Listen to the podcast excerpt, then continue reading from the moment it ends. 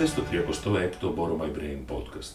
Είμαι ο Τάσος Παγκάκης και όπως πάντα μιλούμε για την αλλαγή και μοιραζόμαστε νέες ιδέες και ερεθίσματα που μπορεί να βοηθήσουν κάποιους από εμάς. Σήμερα έχω τη χαρά να έχω δίπλα μου και να συζητήσουμε σαν δύο καλοί φίλοι τη Λίλη Μπούρη που δημιούργησε το Lily's Crafted Feelings. Θα εκμεταλλευτώ τη φιλία μου με τη Λίλη για να συζητήσουμε σήμερα πώς κάνεις μια αλλαγή και φεύγεις από την ασφάλεια, από τα συνηθισμένα σου. Πώς βρίσκεις το δικό σου μονοπάτι και κάτι που σου αρέσει; Και με αφορμή το Lily's Crafted Feelings θα συζητήσουμε τη δική της εμπειρία σε έναν κόσμο που διαρκώς αλλάζει.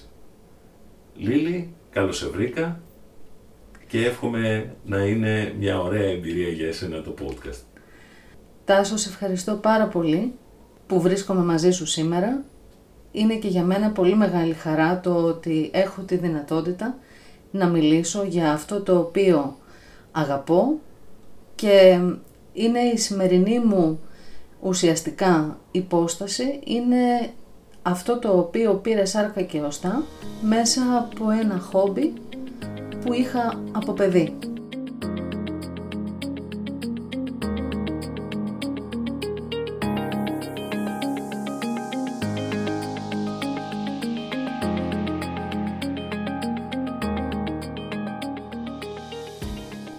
Μπορέσουν να μας παρακολουθήσουν.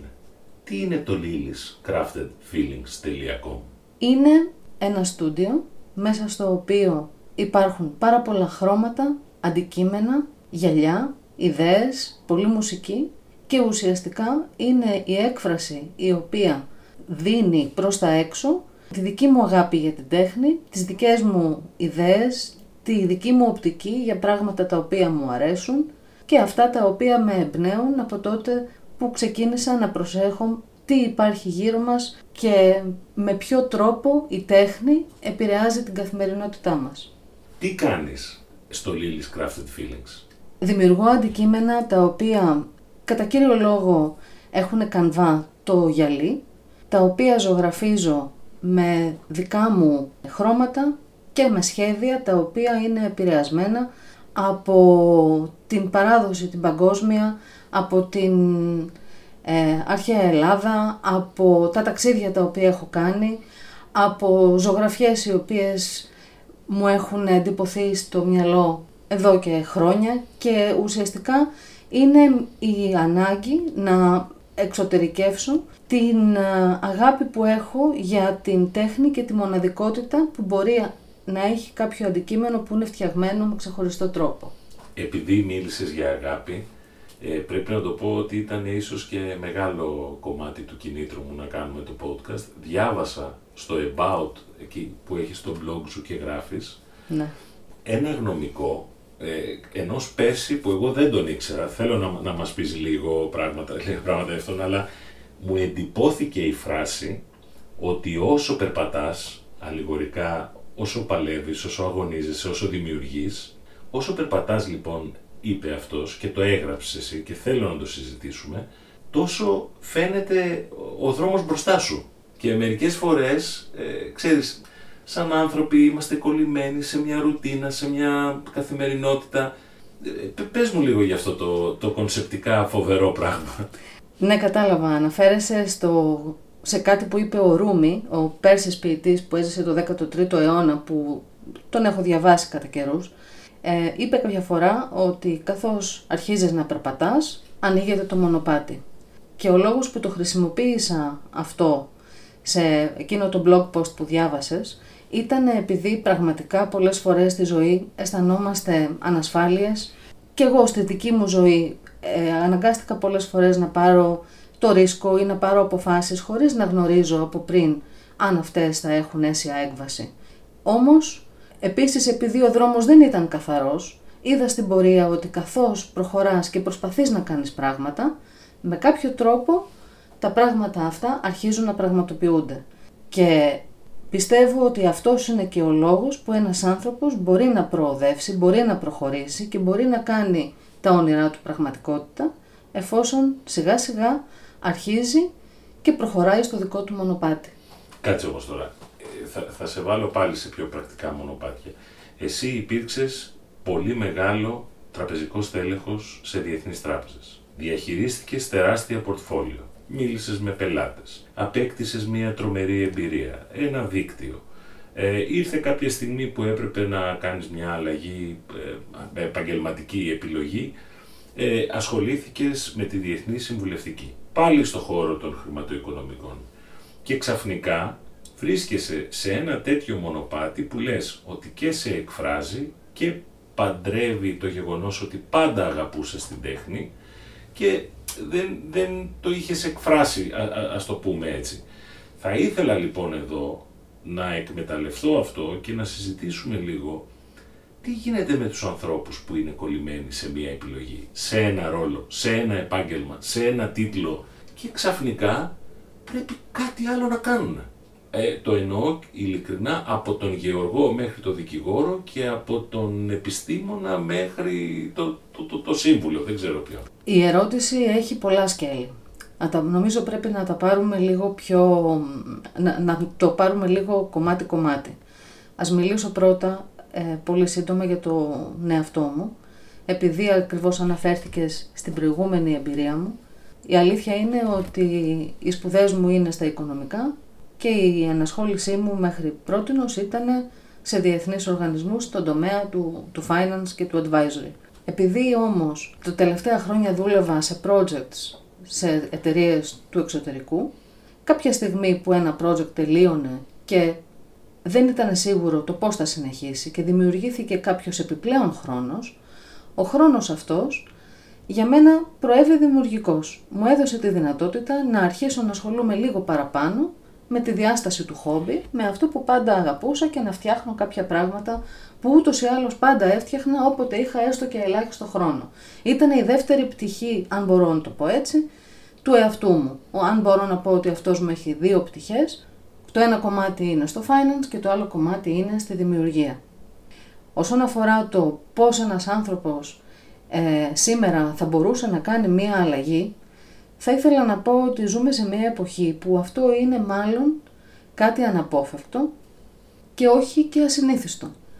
Είναι έτσι πλέον η κατάσταση που έχουμε ζήσει τα τελευταία χρόνια και με τις κρίσεις αλλά και με την αλλαγή της αγοράς σε όλα τα επίπεδα που πολλοί κόσμος καλείται να κάνει κάτι διαφορετικό από αυτό για το οποίο στην αρχή προοριζόταν ή που είχε σπουδάσει.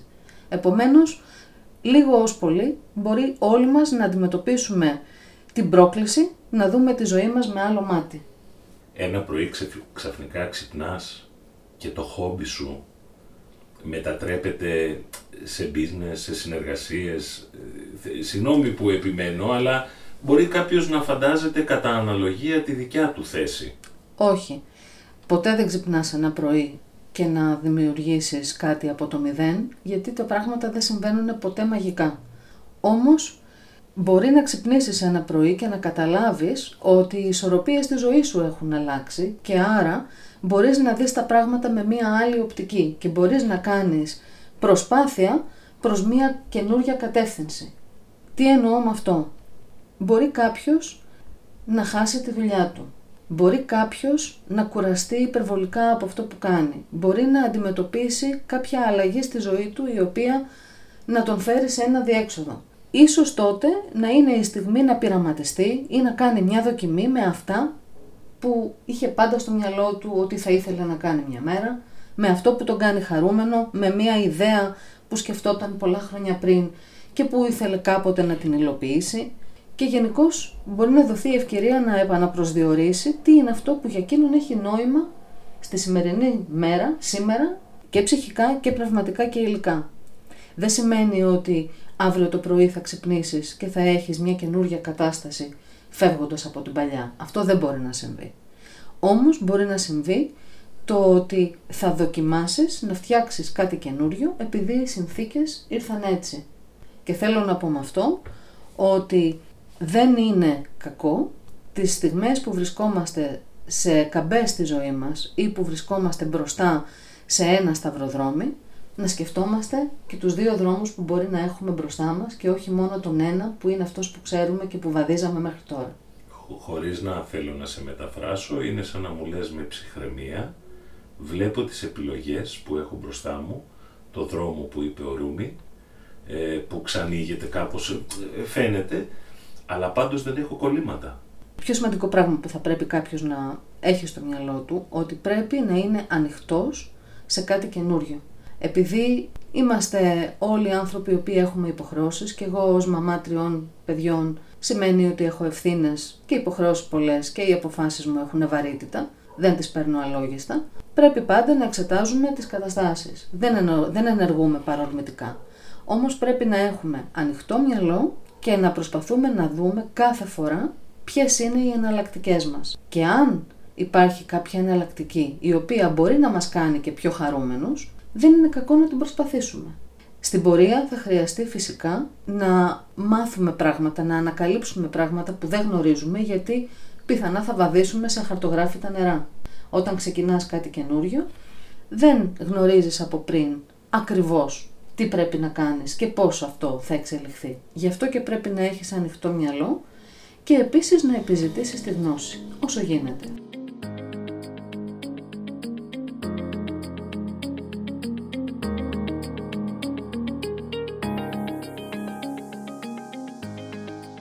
Σε ξαναγυρίζω στο Lily's Crafted Feelings γιατί είπες χρειάζεται ε, ανοιχτό μυαλό, χρειάζεται αγώνας, χρειάζεται προσπάθεια και γνώση.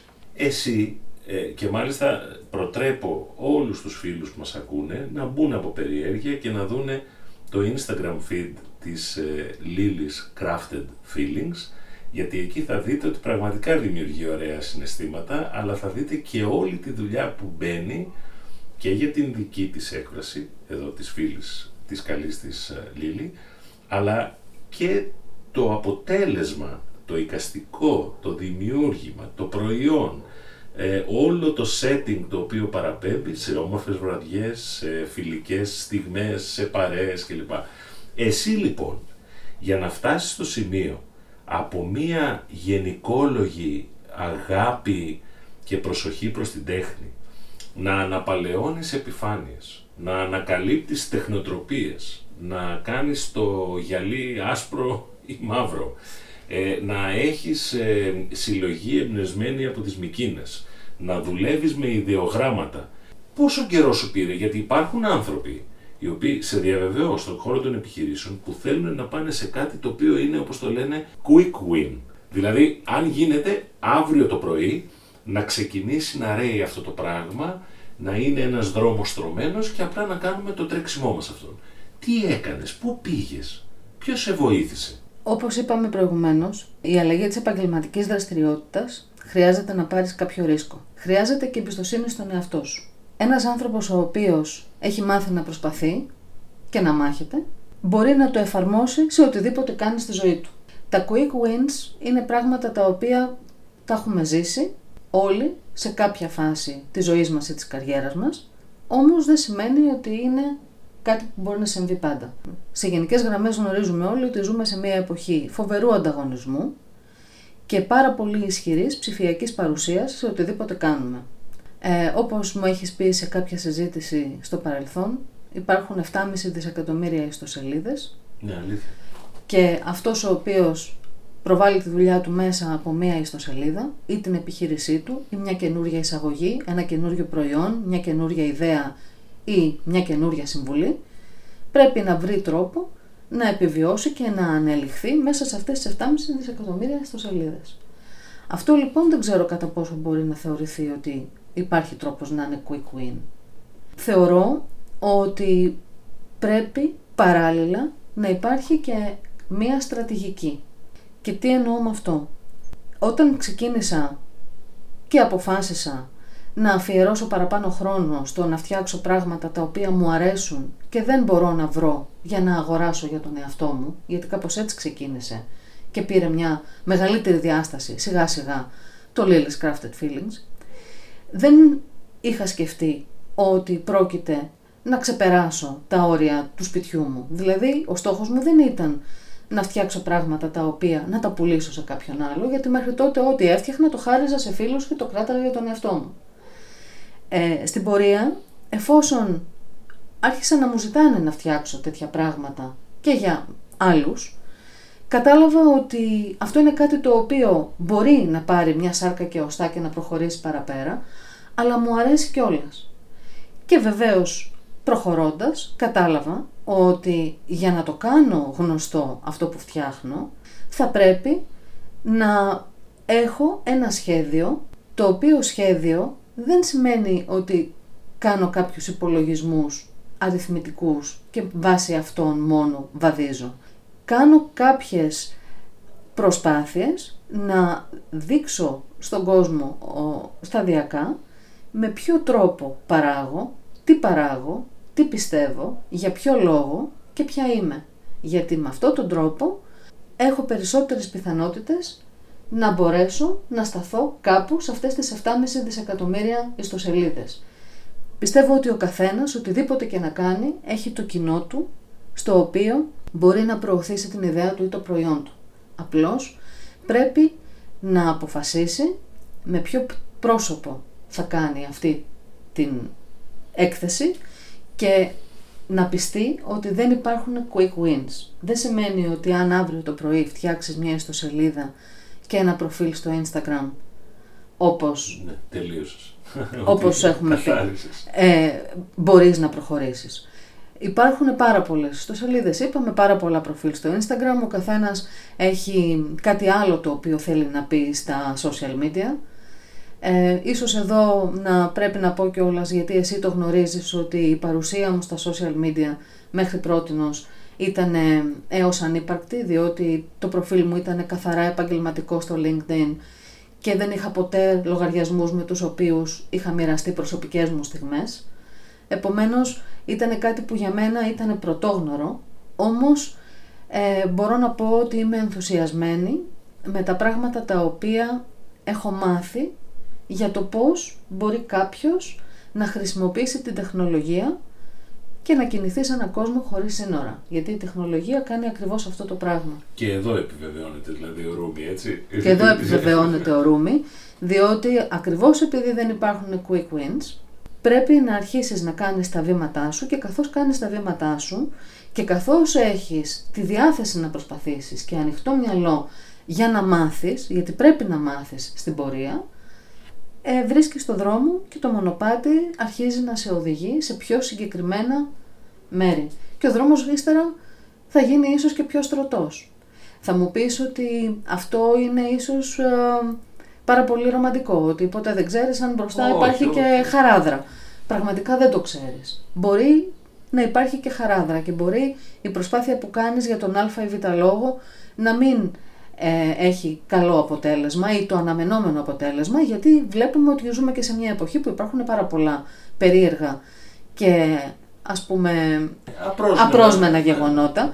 Ε, όπως ήταν ο κορονοϊός ο οποίος δημιούργησε ένα τεράστιο πρόβλημα στις συναλλαγές και στην οικονομική ζωή γενικότερα. Οπότε όποιους υπολογισμούς και να έχει κάνει κάποιος ήταν πάρα πολύ πιθανό ότι δεν θα βγαίνανε σωστοί. Όχι, πάντως δεν θα στο έλεγα, γιατί αν στο έλεγα θα υποστήριζα ότι πρέπει να μένουμε φοβισμένοι και λίγο τσακισμένοι σε αυτό που μας συνέβη. Ε, ε, εμένα αυτό το ψάξιμο που κάνεις και αυτή η προσπάθεια, το ότι δεν είχες για μένα social media δεν είναι σπουδαίο. Το σπουδαίο είναι ότι πας να οικοδομήσεις τη δική σου ταυτότητα σε αυτή την ψηφιακή οικονομία και εποχή. Το σπουδαίο δεν είναι δηλαδή ότι έχεις 10 προϊόντα ενώ θα ήθελες να έχεις 20, είναι ότι κάθε ένα το ψάχνεις και το, το, το πολεμάς πολύ. Νομίζω όπως, ε, νομίζω όπως έχουμε συζητήσει ότι ε, έχει σημασία να δώσεις στον άνθρωπο που έχεις απέναντί σου, γιατί στην τελική ανάλυση απέναντί σου είναι κάποιος άνθρωπος. Αυτός ο οποίος κρατάει το κινητό ή βρίσκεται μπροστά σε μια οθόνη από την άλλη μεριά, εξακολουθεί να είναι ένας άνθρωπος. Αυτός ο άνθρωπος θέλει να καταλάβει για ποιο λόγο εσύ είσαι διαφορετικός από τους άλλους. Για ποιο λόγο αυτό το οποίο κάνεις διαφοροποιείται από κάτι αντίστοιχο. Δεν, δεν είναι κανείς που ανακάλυψε τον τροχό σήμερα. Πάντα θα υπάρχει κάτι συγκρίσιμο. Όμως όλοι έχουμε ε, κάτι ξεχωριστό να δείξουμε και είναι σημαντικό να δημιουργήσουμε την ταυτότητα της δραστηριότητας, την οποία εκπονούμε αυτή τη στιγμή, και να έχουμε τη δυνατότητα με στρατηγική σωστή και συνέπεια και επαγγελματισμό να την επικοινωνήσουμε. Πες μου κάτι, από πού αντλείς έμπνευση για τις δημιουργίες; Γιατί θέλω εδώ, είναι ένας άλλος λόγος που μου αρέσει το Lily's Crafted Feelings, γιατί είμαι πλέον κατά του βιομηχανοποιημένου προϊόντος. Και, δηλαδή έχει αρχίσει και μου τη πάει. Έγραφα σε ένα άρθρο μου για να με καταλάβεις ότι χάθηκαν οι ραφτάδες της Ιταλίας και ότι όλοι αγοράζουμε το ίδιο που κάμισο, το ίδιο σακάκι, την ίδια ζώνη, έτσι. Για, για, γι' αυτό σε ρωτάω, γιατί μπαίνεις σε ένα καινούριο δρόμο, αλλά προσπαθείς να το πας και λίγο παραπέρα. Τώρα με αυτό που είπες με τους ραφτάδες της Ιταλίας μου θύμισες ότι όταν ήμουνα στο, στο Λύκειο και στο, και στο γυμνάσιο μπορώ να σου πω, έραβα τα ρούχα μου γιατί δεν ήθελα να αγοράζω ρούχα που τότε ήταν και πολύ συγκεκριμένα, ήταν και εποχές που φορούσαμε συγκεκριμένα ρούχα γιατί αυτά ήταν της μόδας, γιατί ναι, Τέλος ναι. πάντων, κάπως έτσι μεγαλώναμε και μπορεί να ήταν μια μπλούζα που μπορεί να τη φοράγαμε μια εβδομάδα. Αλλά ε, ήθελα να είναι πάντα κάτι διαφορετικό. Ήθελα να είναι κάτι το οποίο να έχει χαρακτήρα. Ε, αυτό που κατάλαβα στην πορεία είναι ότι παρακολουθούσα πάντα τα μοτίβα. Πες το ιδιαιτερότητα, δεν ξέρω πώς δεν το έχεις ανακαλύψει ή δεν, δεν το έχεις ε, φέρει σαν συνέβαινε, συνέβαινε απλώς. Οτιδήποτε και να έκανα, παρα, παρακολουθούσα τα μοτίβα. Ε, μου, άρεσαν, ε, μου άρεσε πάντα η τέχνη, αλλά ε, είχα έτσι μια μεγάλη αγάπη σε συγκεκριμένες φόρμες. Ε, είμαι από τους ανθρώπους τους τυχερούς που έχει ταξιδέψει αρκετά και έτσι έχω δημιουργήσει μια μεγάλη ας πούμε βιβλιοθήκη, έχω ένα μεγάλο αρχείο στο μυαλό μου ε, με σχήματα, χρώματα, υφές, υφάσματα, ανθρώπους, μυρωδιές και όλα αυτά είναι μια, μια πηγή από την οποία αντλώ κάθε φορά ένα κομματάκι το οποίο γίνεται ένα καινούριο σχέδιο. Έχω μεγάλη αγάπη στην αρχαία Ελλάδα. Η αρχαία Ελλάδα δεν είναι τυχαίο ότι είναι το επίκεντρο του θαυμασμού ολόκληρου του πλανήτη. Η αρχαία Ελλάδα στην τέχνη της, ακόμα και στη γραφή της, δημιούργησε αυτό το οποίο θα μπορούσαμε, όχι θα μπορούσαμε, αυτό που ονομάζεται αρχέτυπο. Όλα τα αρχέτυπα δημιουργήθηκαν πραγματικά από τον αρχαίο ελληνικό πολιτισμό. Όλα αυτά τα σχήματα μας συντροφεύουν και σήμερα. Δεν υπάρχει κάτι το οποίο να έχουμε γύρω μας που να μην έχει ρίζα εκεί ψάχνοντας στην πορεία και διαβάζοντας για δική μου τέρψη μέσα στα χρόνια το πώς εξελίχθηκε η τέχνη και πώς οι πολιτισμοί αλληλεπέδρασαν και ουσιαστικά έδωσαν ο ένας στοιχεία στον άλλο, εντυπωσιάστηκα από το γεγονός του ότι το αρχαίο ελληνικό πνεύμα ήταν παντού, ακόμα και στους Κέλτες, οι οποίοι οι Κέλτες θεωρούνται έτσι πιο, προ, πιο πρωτόγονοι και πιο μακριά από εμάς. Πιο σκληροί. Πιο σκληροί. Ναι ο επηρεασμός τους ήταν από τον αρχαίο ελληνικό πολιτισμό επίσης. Ωραία. Και μετά από αυτή την προσωπική αλλαγή που δεν φοβάσαι, βλέπεις με οριμότητα, ξέρεις ότι δεν υπάρχουν quick wins, που μάχεσαι, που θέλεις όμως να επιμείνεις στη δική σου ταυτότητα, έρχεται η ώρα που κάνεις και συνεργασίες. Πουλάς προϊόντα στο εξωτερικό, δεν παίζει ρόλο αν είναι ένα ή δύο, είναι η μικρή καθημερινή δικαίωση. Κάνεις μια ωραία συνεργασία με το Μουσείο Μπενάκη, και άλλες πολλές που εδώ με βάζει στον πειρασμό να ρωτήσω ότι όταν είμαστε corporate στις εταιρείες, κάποιος άλλος καθαρίζει για μας. Δηλαδή λέω εδώ στο στήθος έχω ένα παράσημο που λέει το όνομα της εταιρείας που δουλεύω και σαν να ανοίγουν οι πόρτες. Α, είναι από εκεί. Πώς φτάνει ένας δημιουργός στην ψηφιακή οικονομία να μην τρέπεται, να γίνεται πιο εξωστρεφής, να πηγαίνει να βρίσκει ενδυνάμει συνεργάτες, να κάνει δηλαδή να φεύγει από το καβούκι του που λέμε. Γιατί υπάρχουν αρκετοί και επίτηδες σε ρωτάω, οι οποίοι πραγματικά περιμένουν μπροστά σε ένα PC ή περιμένουν μπροστά στο LinkedIn για την επόμενη θέση. Δεν, δεν, δεν το κάνουν το βήμα. Στην Αθηνά και χείρα εκείνη. Δεν μπορείς να περιμένεις να έρθει γιατί δεν θα έρθει. Επίσης δεν μπορείς να πιστεύεις ότι κάτι διαφορετικό ή κάτι το οποίο θα σου δώσει χαρά, θα σε πάει ένα βήμα παραπάνω, θα προκύψει αναγκαστικά από αυτό που λέμε comfort zone. πολλές φορές πρέπει να βγούμε από αυτό το comfort zone. Ε, δεν πιστεύω στην τύχη. Πιστεύω όμως στη συγκυρία. Το Μουσείο Μπενάκη πραγματικά είναι μια πολύ μεγάλη τιμή, μια συνεργασία η οποία πραγματικά είναι το πιο φωτεινό σημείο της μικρής πορείας του Lily's Crafted Feelings μέχρι σήμερα, διότι μου πρότεινα να μεταφέρω σχέδια από μια υπέροχη συλλογή, μία από τις υπέροχες συλλογές τους, σε γυάλινα αντικείμενα τα οποία διατίθενται από το Μουσείο Ελληνικού Πολιτισμού στην Κουμπάρη. Πραγματικά αυτό ήταν ένα ορόσημο για μένα που ε, μου έδωσε να καταλάβω ότι έπρεπε να ξεπεράσω και κάποιους ενδιασμούς που είχα και κάποια συστολή όσον αφορά το πώς, όπως είπες, μπορώ να προωθήσω τον εαυτό μου χωρίς να έχω κάποιο ταμπελάκι. Γιατί εγώ δεν είχα κάποιο ταμπελάκι, γιατί φυσικά δεν είχα κάποια εταιρεία, αλλά και επίσης είχα και η ίδια ε, ενδιασμούς για το γεγονός του ότι δεν έχω τυπικά προσόντα τα οποία να αποδεικνύουν ταυτότητα καλλιτέχνη. Ναι, ότι δεν έχεις τελειώσει την καλό Δεν έχω, δεν, δεν έχω κάνει δυστυχώς, έτσι έτυχε, δεν έχω κάνει ε, ούτε καν μία ώρα γραμμικό σχέδιο σε κάποια σχολεία. Δεν έχω κάνει κάτι, με αυτοδίδακτη. Και ό,τι έχω κάνει μέχρι σήμερα το έχω κάνει επειδή βοηθάει το χέρι μου, βοηθάει προφανώς και το μάτι μου, αλλά ψάχνω κιόλας, δοκιμάζω, αλλά όπως και να είναι δεν έχω κάνει κάτι το οποίο Άρα να είναι... ήταν περισσότερα εκείνα που εσύ σκεπτόσουν και φοβόσουν. Βεβαίως. Φοβόμουν πολύ. Βεβαίως φοβόμουν πολύ γιατί ε, είναι σίγουρο ότι σε κάθε χώρο που κινείσαι έχεις να ανταγωνιστείς πάντα κάποιους οι οποίοι είναι σαφώς καλύτεροι, πιο μπροστά, ε, έχουν ε, πείρα, έχουν γαλόνια, αν μπορώ να το πω έτσι, έχουν μάθει πράγματα τα οποία δεν τα γνωρίζεις, επομένως έπρεπε με κάποιο τρόπο να ξεπεράσω και αυτό, αυτή τη συστολή του ότι δεν έχω αυτά τα τυπικά προσόντα τα οποία θα μπορούσαν να με χαρακτηρίσουν σε εισαγωγικά καλλιτέχνη. Δεν έχω ειδικές σπουδές. Οι σπουδές μου, όπως γνωρίζεις, είναι σπουδές πάνω σε οικονομικά Πιο και finance. Ναι, ναι σωστός, δεν, δεν, σωστός, έχω, ναι. δεν έχω κάνει καλλιτεχνικές σπουδές. Παρ' όλα αυτά,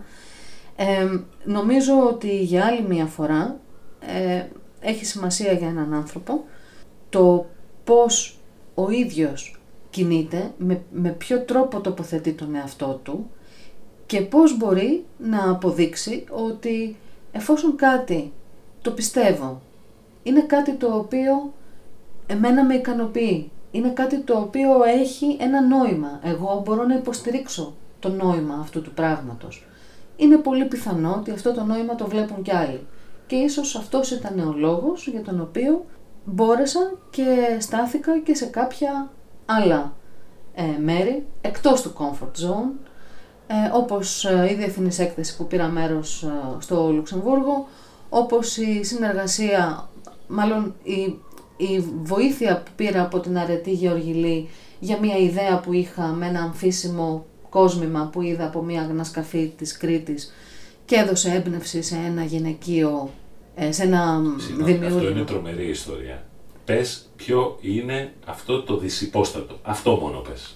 Ε, σε μια κριτική ανασκαφή, όχι πριν από πολλά χρόνια, πρόσφατα, ε, βρέθηκε στα ελεύθερα της Κρήτης συγκεκριμένα, βρέθηκε σε έναν τάφο, ισορρός μιας α, κοπέλας υψηλής τάξης, η οποία ήταν ε, στολισμένη με κάποια υπέροχα κοσμήματα και μέσα σε αυτά το κύριο κόσμημα που είχε στο στήθος της ήταν ένα, ένα, πε- ένα μενταγιόν το οποίο ήταν αμφίσιμο, δηλαδή από τη μία μεριά του φαινόταν η βασίλισσα Μέλισσα, η οποία καθώς γύρναγε από την πάνω μεριά, μεταμορφωνόταν σε μία γυναίκα. Και αυτό ε, μου έδωσε την ιδέα να συμβολήσω τους πολλούς λο- ρόλους που έχει μία γυναίκα σήμερα, η οποία καλείται να είναι μητέρα, επαγγελματίας, σύζυγος, κόρη, πρόεδρος Τα πάντα. και ό,τι άλλο μπορεί να φανταστεί Βλέπετε που σας κανείς. λέω να ακούτε Borrow My Brain, έχουμε και κοινωνικά μηνύματα. δεν, το, δεν το γελώ, έχεις δίκιο. Όχι πραγματικά, πραγματικά. Ε, ίσως... Εγώ το λέω γιατί είναι εντυπωσιακό όμως και το ότι βρήκες ένα τέτοιο πράγμα και σου έδωσε ε, ε, το σπρώξιμο να το κάνεις κάτι αντί να πας στα quick win που λέγαμε προηγουμένως, εγώ το εκτιμώ περισσότερο από το ποια είναι τα υλικά, πώς, ε, σε τι μορφή το έβγαλες.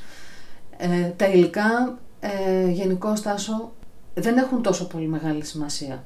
Και να σου πω γιατί δεν έχουν σημασία. Γιατί μιλάμε πάντα ε, για χειροτεχνία. Όταν μιλάμε για χειροτεχνία, ενώ αν δεν πάμε σε κάτι φοβερά εξεζητημένο, τα υλικά νομίζω λίγο ως πολύ τα γνωρίζουμε όλοι. Σαφώς και τα υλικά του, του γυαλιού ή κάποιες πιο ιδιαίτερες φόρμες κοστίζουν. Ξέρεις ότι μου αρέσει πάρα πολύ να δουλεύω ανακυκλωμένες φόρμες, γιατί πιστεύω πάρα πολύ στο ότι έχει σημασία να χρησιμοποιούμε κάτι και να του δίνουμε μια καινούρια μορφή και να μην το πηγαίνουμε στη χωματερή. Έχει, είναι, είναι πολύ μεγάλο πράγμα να δίνουμε σε κάτι, να το κάνουμε τέχνη από εκεί που θα πήγαινε στα σκουπίδια. Ε, όμως ε, αυτό που έχει σημασία είναι το νόημα κάθε πράγματος. Αυτό υποστηρίζει το Lily's Crafted Feelings, ότι θέλω, θέλω να δώσω νόημα στα πράγματα τα οποία φτιάχνω, να περνάνε ένα μήνυμα και να δείχνουν ότι υπάρχουν σημαντικά πράγματα στη ζωή για τα οποία πρέπει να προσπαθούμε. Και ακόμα και σήμερα, επειδή ο ρόλος της, α, της γυναίκας πολλές φορές τυχαίνει να είναι, ε, ας πούμε, ακόμα πιεσμένος σε κάποιες, σε, κάποιες, σε κάποιες περιπτώσεις, ε, είναι καλό να δίνουμε ένα θετικό ναι, μήνυμα. Πρέπει να αποδείξει 100 φορές ότι δεν είναι ελέφαντας. Ναι, γιατί εγώ το έχω ζήσει αυτό επειδή προέρχομαι από το χώρο που προέρχομαι και επειδή έχω κινηθεί πάρα πολλά χρόνια σε ένα περιβάλλον καθαρά ανδροκρατούμενο, στο οποίο έπρεπε να κάνω διπλή προσπάθεια για να αποδείξω ότι μπορώ να το κάνω εξίσου καλά ή και καλύτερα πολλές φορές από ότι θα το έκανε ο οποιοδήποτε συνάδελφός μου. Καταλαβαίνω όμως πίσω από όλα αυτά που λες ότι συνεχίζεις και αποδίδεις τεράστια σημασία στο να βγάλεις κάτι προς τα έξω, στο να ασχοληθείς, να κυνηγήσεις, να κάνεις τον έμπορο, το δημιουργό, για κάτι που θα χτίζει μία ταυτότητα, μία ιδιαιτερότητα. Και αυτό ε, είναι πάρα πολύ σημαντικό γιατί ξέρεις πόσα internet site μοιάζουν ή πόσα μαγαζιά μοιάζουν, πόσα, πόσα πράγματα που κάνουμε, α, το έκανε και αυτός, θα το κάνω κι εγώ. Αυτό είναι μεγάλο πρόβλημα στην εποχή μας, έτσι. Ναι, είναι μεγάλο πρόβλημα, όμως ξέρεις συμβαίνει παντού. Ε, το βλέπουμε να συμβαίνει και στο προϊόν της λιανικής, το βλέπουμε να συμβαίνει ε, στη συμβουλευτική, το βλέπουμε να συμβαίνει ε, στο, στη χονδρική, το βλέπουμε να συμβαίνει ε, στην εστίαση, στη μουσική, στα πάντα. Δεν υπάρχει κάτι το οποίο να έχει μια αυθεντικότητα. Γιατί είναι η εποχή τέτοια. Είναι εποχή με περιορισμένους πόρους. Άρα πας στην αντιγραφή εύκολα. Πολύ εύκολα πας στην αντιγραφή και επίσης, ακριβώς επειδή είναι πάρα πολύ έντονη η διαδικτυακή πίεση που, που ζούμε, γιατί ο καθένας βομβαρδίζεται από εικόνες μέσα από τα social media, μέσα από την τηλεόραση, μέσα από το φίλο του, μέσα από τη φωτογραφία, μέσα από οπουδήποτε κινείται, είναι πάρα πολύ εύκολο να επηρεαστεί και να πάει mainstream. Αυτό είναι ουσιαστικά το, ο, ο στόχος του λιανεμπόρου και γι' αυτό και βλέπουμε ότι πάρα πολλές εταιρείες οι οποίες κινήθηκαν ε, στο, ε, στο χώρο δεν άντεξαν γιατί δεν μπορέσανε γρήγορα να δημιουργήσουν critical mass. Το, το mainstream που λες είναι κανόνας που το φωτογραφίζουν και τα κράτη. Ναι, Εμείς καθημερινά όπου πάμε λέμε δώστε κάτι γιατί έχουμε τον τουρισμό χάνουμε τη μεγάλη βιομηχανία. Δηλαδή, αν, αν ρωτήσεις κάποιους καλά, στην Ελλάδα δεν κάνετε τίποτα άλλο εκτός από τουρισμό. Δηλαδή, κάνετε κάτι άλλο εκτός από παραλία, σουβλάκι και ξαπρόστρα. Ε, Έχεις δίκιο. Αυτό το mainstream είναι μεγάλη παγίδα. Είναι μεγάλη παγίδα και επίσης είναι μεγάλη παγίδα. Τώρα δεν θέλω να μπούμε σε αυτό γιατί είναι πολύ μεγάλο θέμα και για τον τουρισμό. Γιατί ναι, μεν λέμε ότι είμαστε τουριστική χώρα, αλλά τι, τι επίπεδο υπηρεσίες παρέχουμε. Υπάρχουν πραγματικά υπηρεσίες οι οποίες ναι. μπορούν να φέρουν χρήματα τα οποία να, έχουν ένα, να, να υπάρχει ένα πραγματικό value στην οικονομία. Γιατί το all inclusive δεν είναι αυτό το οποίο ε, θα αφήσει λεφτά στη χώρα. Όχι, βέβαια. Όχι, όχι. Έχουν έρθει τα κοστολόγια φθηνά να Μπράβο. τρώνε χίλιοι άνθρωποι το πρωί και το μεσημέρι και το βράδυ και Ακριβώς. Ακριβώς και τα λεφτά πάνε στον πράκτορα στην πραγματικότητα. Αλλά αυτό τώρα είναι μια άλλη συζήτηση. Όμως, ε, για να ξαναγυρίσουμε στο, στο θέμα το οποίο ε, συζητούσαμε, επιβιώνει και το πιστεύω ακράδαντα, μπορεί με περισσότερη προσπάθεια και σε περισσότερο χρόνο αυτός ο οποίος χτίζει την ταυτότητά του και την προβάλλει με ειλικρίνεια. Είναι σημαντικό να δώσεις ένα πρόσωπο το οποίο να είναι κατανοητό αυτό που είναι. Δεν θα αρέσει σε όλους, θα αρέσει σε κάποιους. Πάντα ο κάθε άνθρωπος, κάθε εταιρεία έχει το κοινό της. Θέλω να σε ευχαριστήσω πάρα πολύ για την κουβέντα που κάναμε. Εγώ ευχαριστώ σε, πάρα σε πολύ. Ακούω κρέμωμα από τα χείλη σου, αλήθεια το λέω, γιατί εκμεταλλεύτηκα, ε, όπως είπα στην αρχή, το ότι χωρίς να έχεις τα credentials που λένε «Α, τα λέει η μεγάλη καλλιτέχνης», μίλησες για την αυθεντικότητα που μας λείπει, μίλησες για την αλλαγή που θα μας συμβεί, μίλησες για την ψυχραιμία και να μην το βάζεις κάτω, Ποτέ. είτε σαν μαμά, είτε σαν επαγγελματίας, σε οτιδήποτε. Και ε, θέλω ε, να, να σε ρωτήσω ένα τελευταίο πράγμα. Γιατί οι, οι πελάτες που έχεις επιλέγουν Lily's Crafted Feelings και δεν πάνε στο έτοιμο του μαγαζιού. Φερρυπίν, εγώ το λέω, δεν έχω κανένα πρόβλημα. Γιατί δεν πάνε στο IKEA; Γιατί δεν πάνε στον Μπαρμπαμίτσο που έχει και αυτός η- η γυαλικά και άλλα είναι βαμμένα και άλλα είναι χρυσοπικίλτα και άλλα είναι... Δηλαδή, ακόμα και στο μοναστηράκι. Γιατί; Οι πελάτες οι οποίοι επιλέγουν να διακοσμήσουν το χώρο τους με κάτι το οποίο να μην είναι, όπως λέμε, τόσο πολύ mainstream, όπως είναι του Μπαρμπαμίτσου ή του IKEA, όπως Μαζικό. το ανέφερες, τόσο πολύ μαζικό, θέλουν ένα αντικείμενο το οποίο να έχει ταυτότητα, να είναι πραγματικά ξεχωριστό και όταν μιλάμε και για κάτι χειροποίητο γνωρίζουμε όλοι ότι το χειροποίητο δεν μπορεί ποτέ να είναι όμοιο με ένα άλλο. Δηλαδή ακόμα και αν φτιάξεις ένα ζευγάρι από αντικείμενα, ποτέ δεν θα είναι τελείως ίδια. Πάντα θα έχουν μια μικρή διαφορά, γιατί ακριβώς είναι χειροποίητα. Έχω δει όμως ε, τελευταία ότι υπάρχει μια επιστροφή και αυτό έχει συμβεί τον τελευταίο καιρό. Υπάρχει μια επιστροφή σε κάποιες αξίες. Η μία είναι το ότι υπάρχουν άνθρωποι που εκτιμούν πως όταν φτιάχνεις κάτι χειροποίητο, αυτό είναι ένα αντικείμενο που έχει φτιαχτεί από έναν άνθρωπο για έναν άλλο. Και αυτό έχει μια αξία. Δεν έχει φτιαχτεί από μία μηχανή. Υπάρχουν άνθρωποι οι οποίοι σήμερα προτιμούν να αγοράσουν ένα αντικείμενο το οποίο να τους δίνει χαρά όταν το κοιτούν, παρά να πάρουν δύο ή τρία βιομηχανοποιημένα, Θα το δω και στο σπίτι μου. τα, τα οποία δεν, πιθανά να μην τους ικανοποιούν το ίδιο. Έχουμε κλειστεί περισσότερο και στο σπίτι, οπότε έχει και πιο μεγάλη σημασία να είμαστε και πιο χαρούμενοι όταν είμαστε στο σπίτι μας. Όταν πλαισιώνεσαι από αντικείμενα που αγαπάς, αποκτάς μια ισορροπία. Έχει σημασία το που ζεις. Και τώρα που ζήσαμε και μια καραντίνα, είχε πολύ μεγάλη έξαρση το προϊόν του σπιτιού, γιατί ακριβώς είχαμε με περισσότερη ανάγκη σαν άνθρωποι να ζούμε σε ένα περιβάλλον το οποίο να μας Εσύ, οφε- ικανοποιεί εσύ περισσότερο. ωφελήθηκες από τη ζήτηση που έχεις, ελπίζω να μην μας ξανάρθει lockdown. Α, να, όχι, να μην μας ξανάρθει lockdown, γιατί αυτό μας δημιουργεί και πολλά άλλα προβλήματα.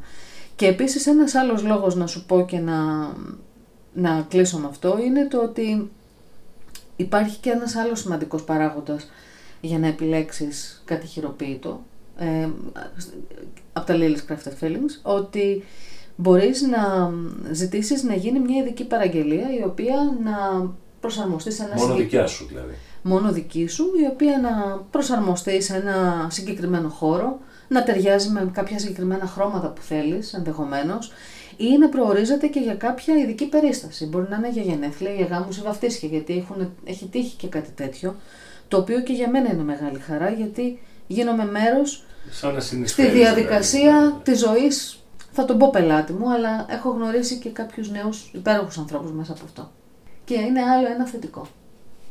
Σε ευχαριστώ πάρα πολύ για την κουβέντα. Εγώ ευχαριστώ πάρα πολύ. Εγώ θέλω να σας πω, εκτός από το να ακούτε Borrow My Brain podcast, να μην ξεχάσετε ένα πράγμα που μας είπε σήμερα η Λίλη. Ό,τι και αν κάνετε στην καινούργια ψηφιακή digital, πείτε τι όπως θέλετε εποχή, μην πάτε σε κοπάδι. Είναι συμβουλή επαγγελματικά βγαλμένη μετά από πάρα πολλά χρόνια. Χρειαζόμαστε πάρα πάρα πολύ επιγόντως διαφοροποίησεις. Να είστε καλά και υγιείς και ασφαλής.